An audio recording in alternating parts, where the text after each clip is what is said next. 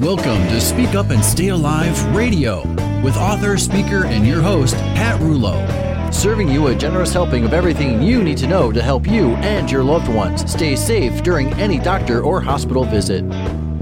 The program is not intended to replace medical advice from a licensed professional, but rather to encourage you to become a well informed participant in your health and well being.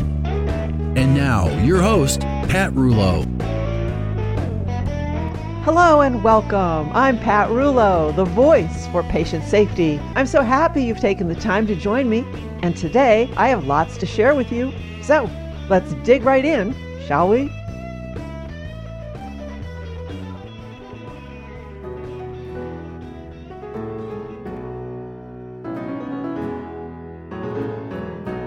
Well, another thank you this week for all of you who left messages and sent emails after last week's show. I do want to remind you that the show does air every Saturday morning, 8:30 on WHKW AM 1220 The Word. And again, the same show if you want to hear it again or send a friend or somebody to hear it again on Sunday afternoon at 2:30 on WHK AM 1420 The Answer. And you can always find the show at the website speakupandstayalive.com. So I really do appreciate hearing from you, and I know the topic lately has been rather dark, and I do struggle with the conflict of keeping things to myself or sharing it. And one of the risks, well, among a few actually, that I won't go into, is that people will think I'm nuts. Well, I'm not. I spend my days researching any topic that I share with you, and anyone who knows me will tell you that I am a normal person. I don't have any bizarre personality quirks, no conspiracy leanings, no agenda, not on any medication, no drugs, no alcohol, just a free thinking soul. And for some reason, I am motivated by wrong. I remember back, all the way back in first grade, the teacher sent home a note with my report card, which was all straight A's, I might add. I was always a really good student.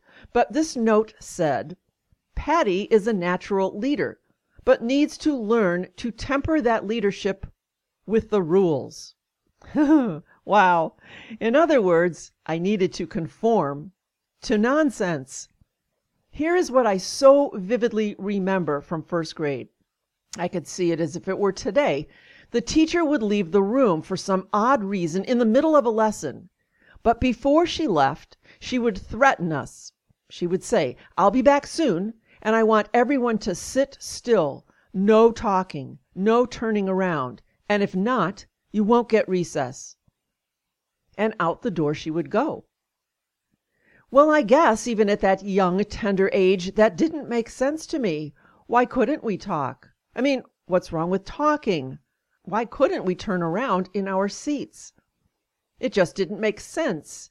Now I understand we didn't want mayhem to ensue, but this was when the the 50s. The kids weren't running around screaming crazy, doing the kinds of things that they might today. I mean, it just didn't make sense for those times. So I guess I would encourage everyone to talk, and these kids happily did so. I guess if they saw me talking, they thought it was okay.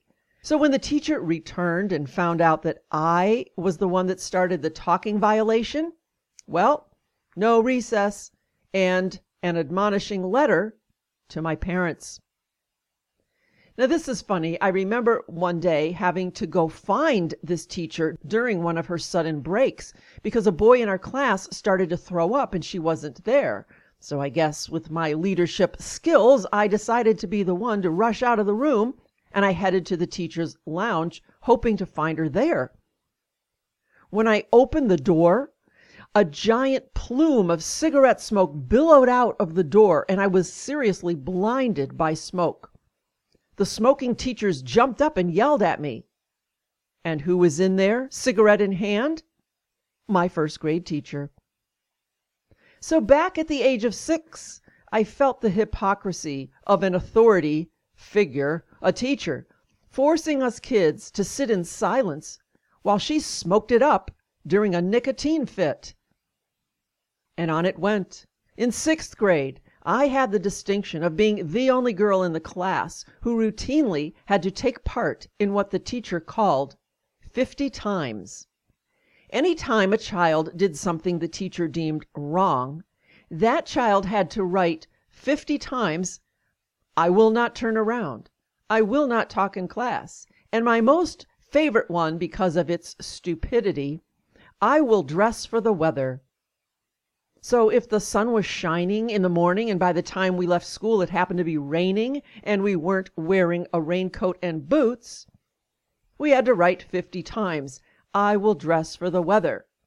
And then, to further humiliate the child, our names were written on the board for all to see, keeping count of how many transgressions each child had.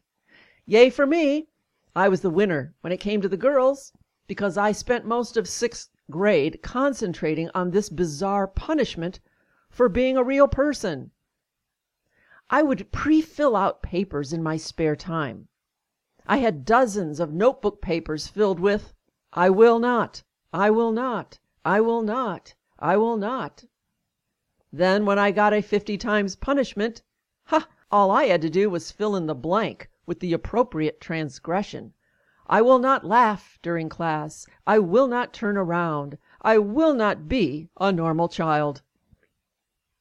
So even though I always got mostly A's, maybe a B or two, I was shamed by ignorant rules concocted by a person with a bit of authority, who relished that authority so much that he or she didn't care what they mandated didn't make any sense.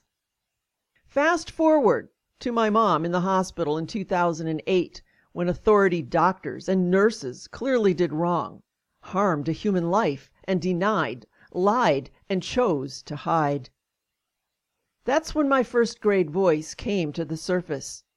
And here we are today, when our very existence, when our freedom, our liberty, our choice, the censorship of our voice, everything we hold dear, every God given right we were born with, is being mandated from lowly governors who hide in their homes hello, Ohio! governors who kill old people hello, New York! to political candidates hello, Kamala! hello, Sleepy Joe! to global elitists hello, Fauci! hello, Bill Gates! Now, I'm sure if or when you share my show with others, some of the comments may be that I'm a conspiracy lunatic. She doesn't know what she's talking about. Well, I do know what I'm talking about because I despise wrong. I despise hypocrisy, liars, greed, and evil. And I take the time to research all sides. Not one that gets their Sesame Street news bites from slanted media opinions. And quite honestly, the media in this country, they ought to be put behind bars because they are not journalists. Please, I hope they don't grace themselves with that word. Not journalists, far from it. They are bought and paid for by the biggies. And those who are unwise enough to gather their supposed information from these puppets, well, in my mind, have no right to have an opinion on anything. So, if or when someone tells you that you were wrong for questioning, for thinking, just smile and feel sorry that they get their thoughts from someone else's greased spoon. Well, this is not where I plan to go today, so let's head into a couple of other thoughts. Uh, in a few days, the most important election in history will take place. And I have received many emails and thoughts on the perhaps upcoming unrest. And I thought I'd share it with you because, well, I think it makes some sense. Kerry Lutz from the Financial Survival Network has this to say, came across my desk last week. Election day is coming, and with it more civil unrest seems extremely likely. The New York Police Department is preparing for it. A close friend, who's a New York City sergeant, has been told she'll be working 12 hour shifts and must be on call 24 7. The New York Post has been reporting on a major exodus from the city in anticipation of the event. And it's clear that New York's governor, hashtag Killer Cuomo, and the city's mayor, hashtag Comrade de Blasio, will do little, if anything, to stop the impending riots. I mean, heck, they've welcomed the riots with open arms and couldn't be more thrilled. The scenario is likely to be repeated in cities large and small throughout the nation. He says as it becomes more and more likely, at least in his opinion, that President Trump will be elected, the potential for violence increases exponentially. This violence is leftist inspired and both supported and encouraged by the wealthy globalists. It has been pre planned and orchestrated and paid for, I might say, just like during the summer. If you think there's any validity to the suspicions above, then now is the time to prepare. You must plan and practice so if and when the actual events occur, you'll be less likely to make some grave errors and you'll be prepared. He suggests an ample supply of food, perhaps 14 days, water, household goods, first aid, pharmaceuticals, medical products, and some cash would be the minimum required to ride out the storm. You should analyze your daily patterns to ensure that you can avoid potential hotspots and places where violence is most likely to be centered, such as police stations, city halls, retail shops are all likely to be targeted. You might want to avoid going out at night and avoid routes in your car that could be subject to blockage. We're dealing with an organized and determined plot to destroy the country. He says, Remember, forewarned is forearmed. Hopefully, I'm all wrong and none of this comes to pass, but based upon recent history, it's certainly wise to prepare and plan, and that's all I'm asking you to do. Well, this is me talking. Now, once again, people may say, I'm crazy, you're crazy, I'm being an alarmist, you're being an alarmist, and I'm certainly not suggesting that you go out and stockpile toilet paper. But you might want to have some extra food items, pet food, remember your pets, water, any needed medication on hand, maybe prior to November 3rd. Because if rioting and looting happens to your neighborhood grocery store or your pet store, it will be nice not to have to worry. Did you watch the debates between Trump and Sleepy Joe? Biden warned, and he used these exact words. I almost jumped out of my chair when I heard him say this. He said, It's going to be a dark winter. A dark winter. Why would he use those words? Is he doing what they always do and telling you to your face what is coming? And you just think they're colorful, descriptive words?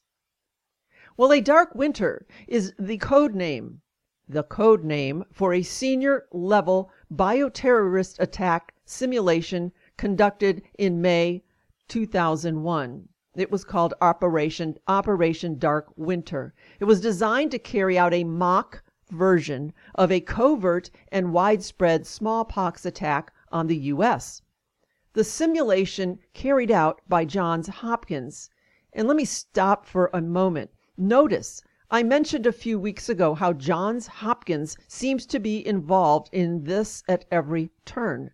They were the ones that did the 201 uh, tabletop pandemic in uh, 2018, 2019, predicting the coronavirus. Anyway, the simulation carried out by Johns Hopkins demonstrated serious weaknesses in the public health system and ability to respond to such an attack. So, another prediction, perhaps? Did the words dark winter slip out unintentionally because Sleepy Joe has problems remembering what he can and cannot say, what he should or should not say? Or was he told to say it on purpose? Oh, yeah, I'll be called a conspiracy theorist for sharing this, won't I? Oh, my goodness. All right. Here's another email I received. This was from Grant Miller, a preparedness advisor, says post election mayhem could be the next black swan event. If you've never heard of the term black swan, here's what it means a black swan event is something unexpected that takes observers completely by surprise. It comes from the ancient belief that all swans had white feathers. But when black swans were discovered in Australia by European explorers in 1697, it took everyone by surprise.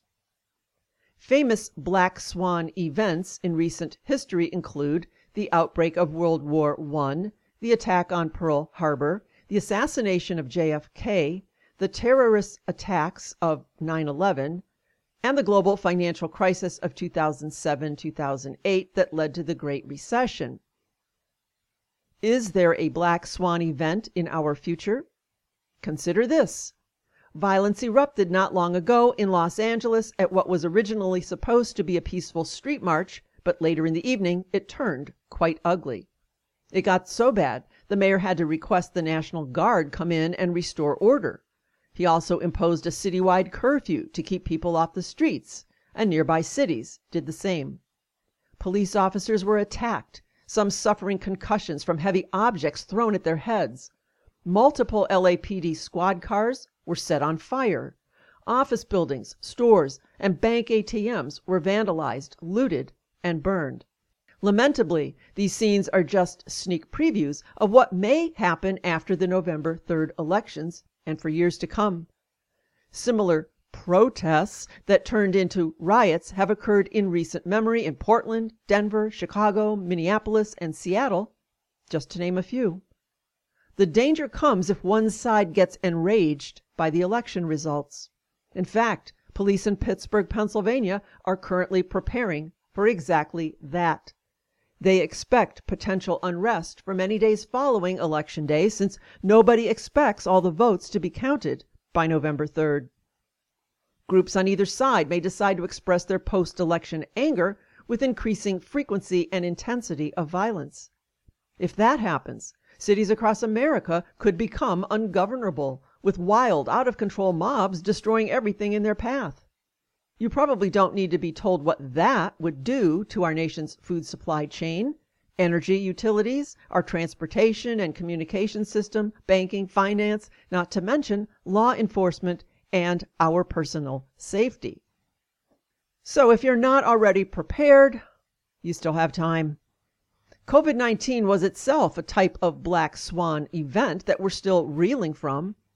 Now imagine if one day it's not even safe for truckers to drive on the highways to deliver food to grocery stores or for essential workers to get to work and do their jobs. This could be far worse than any potential second wave of COVID. All we can say is brace yourself and stay alert, friends.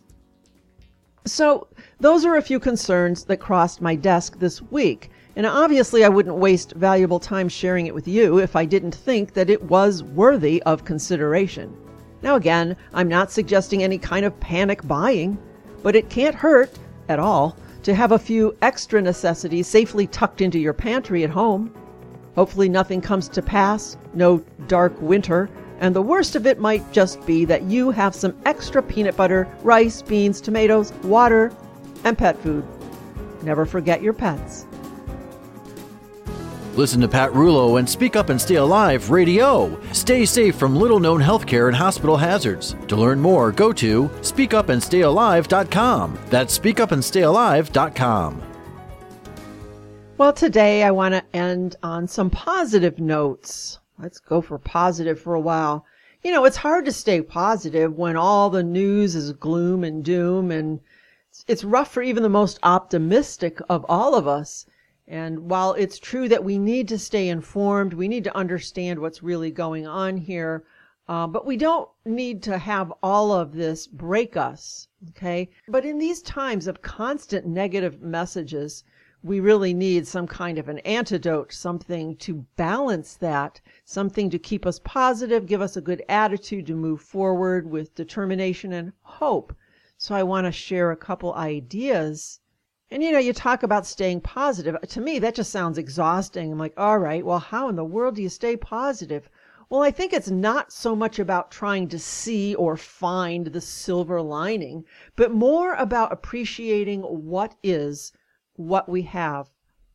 I think whenever we go through a difficult time, like we are going through as a as a planet, as a society, you begin to appreciate more and just realize how fragile life is and that there are still so many things that we can be thankful for.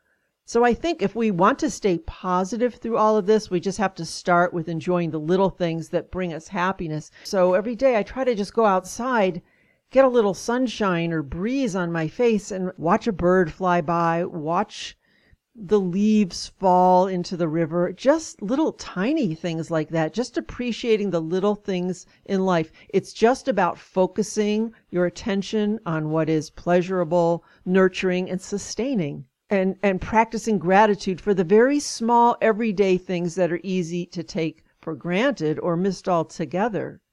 You know, I have 13 cats, and just petting a little creature, just cuddling one, just holding one, just having one follow me around. Wow, what a gift. Every day I look at that as a beautiful, loving gift that was sent to me. So we, don't need to be finding huge things, just find the tiny things in our lives. And since some of us have extra time, it might just be the joy of learning something new. I mean, heck, this is a great time. Learn a new language. I have found that a lot of people who wanted to write and, and had aspirations of becoming an author have used this time period to reflect inwards and find those words and start writing. Or just a simple act of kindness for a friend or a stranger. I found that to be extremely helpful to stay positive as well. So you talk about practice random acts of kindness. Even in some of my emails back and forth to people, people that don't expect me to end my my email, I'll just put love to you or sending all my love, sending my healing energy to you. They don't expect to get that from me because it's a business email. And when they get that, it's like, wow, this other person's human. They're thinking of me. And then I get a warm, friendly email back from them. And I know that I have impacted their day. And by impacting someone else's day in a positive way, it impacts mine. You can look after your neighbors. You know, there's so many people in nursing homes or who live alone have been very much isolated due to this uh, pandemic. If there's a way that you can reach out to them, bring them some cookies, give them a call, write them a letter, send a little note through the mail, just something tiny like that that's unexpected. We can always support a small business nearby. So we know that businesses are struggling. How good does it make you feel to maybe order some takeout or go in in person? And maybe you've never eaten there before, but to actually go in and say, hey, you know what? I've never eaten here before. I know it might be a rough time for you. I thought I'd come in check you out, and give you some business. You're going to make a new friend. They're going to appreciate you, and you're going to feel good about that. You can send gifts, and they don't have to be huge, major gifts. Hey, if you are doing a lot of organizing and decluttering and you come across a cute little necklace that you're never going to wear again, well, wrap it up and send it to some little child who you know.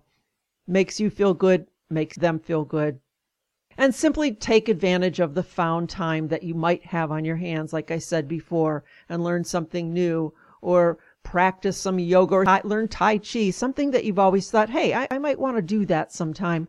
Now you have time.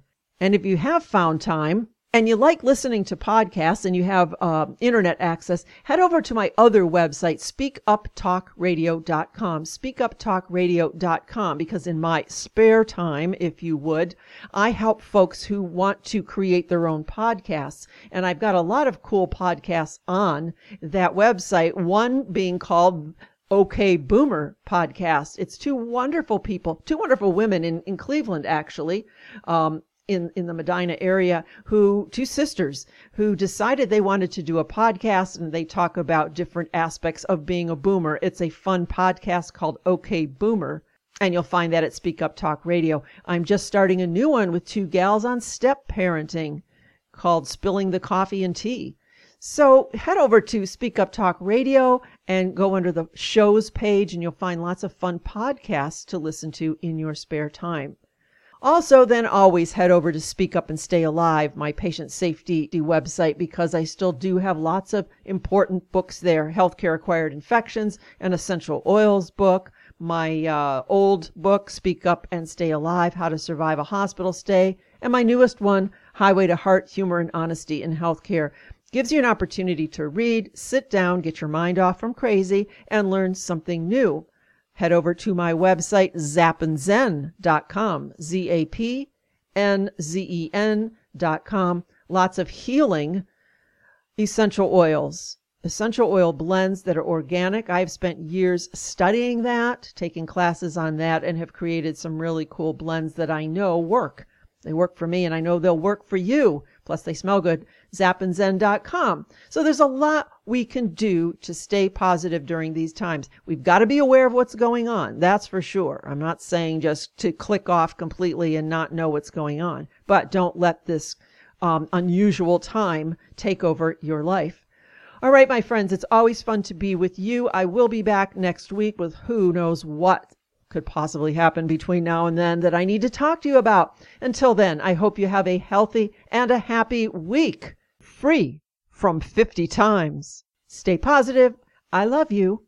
I am Pat Rullo, and I am the voice for informed choice, honesty, and patient safety. If you've missed part of today's show or just want to share the information with friends, you can listen to all of Pat's previous shows at speakupandstayalive.com. Want even more information? Purchase a copy of Pat's book at speakupandstayalive.com or you can call Pat at 440 725 5462. Until next week, remember you have to speak up and stay alive.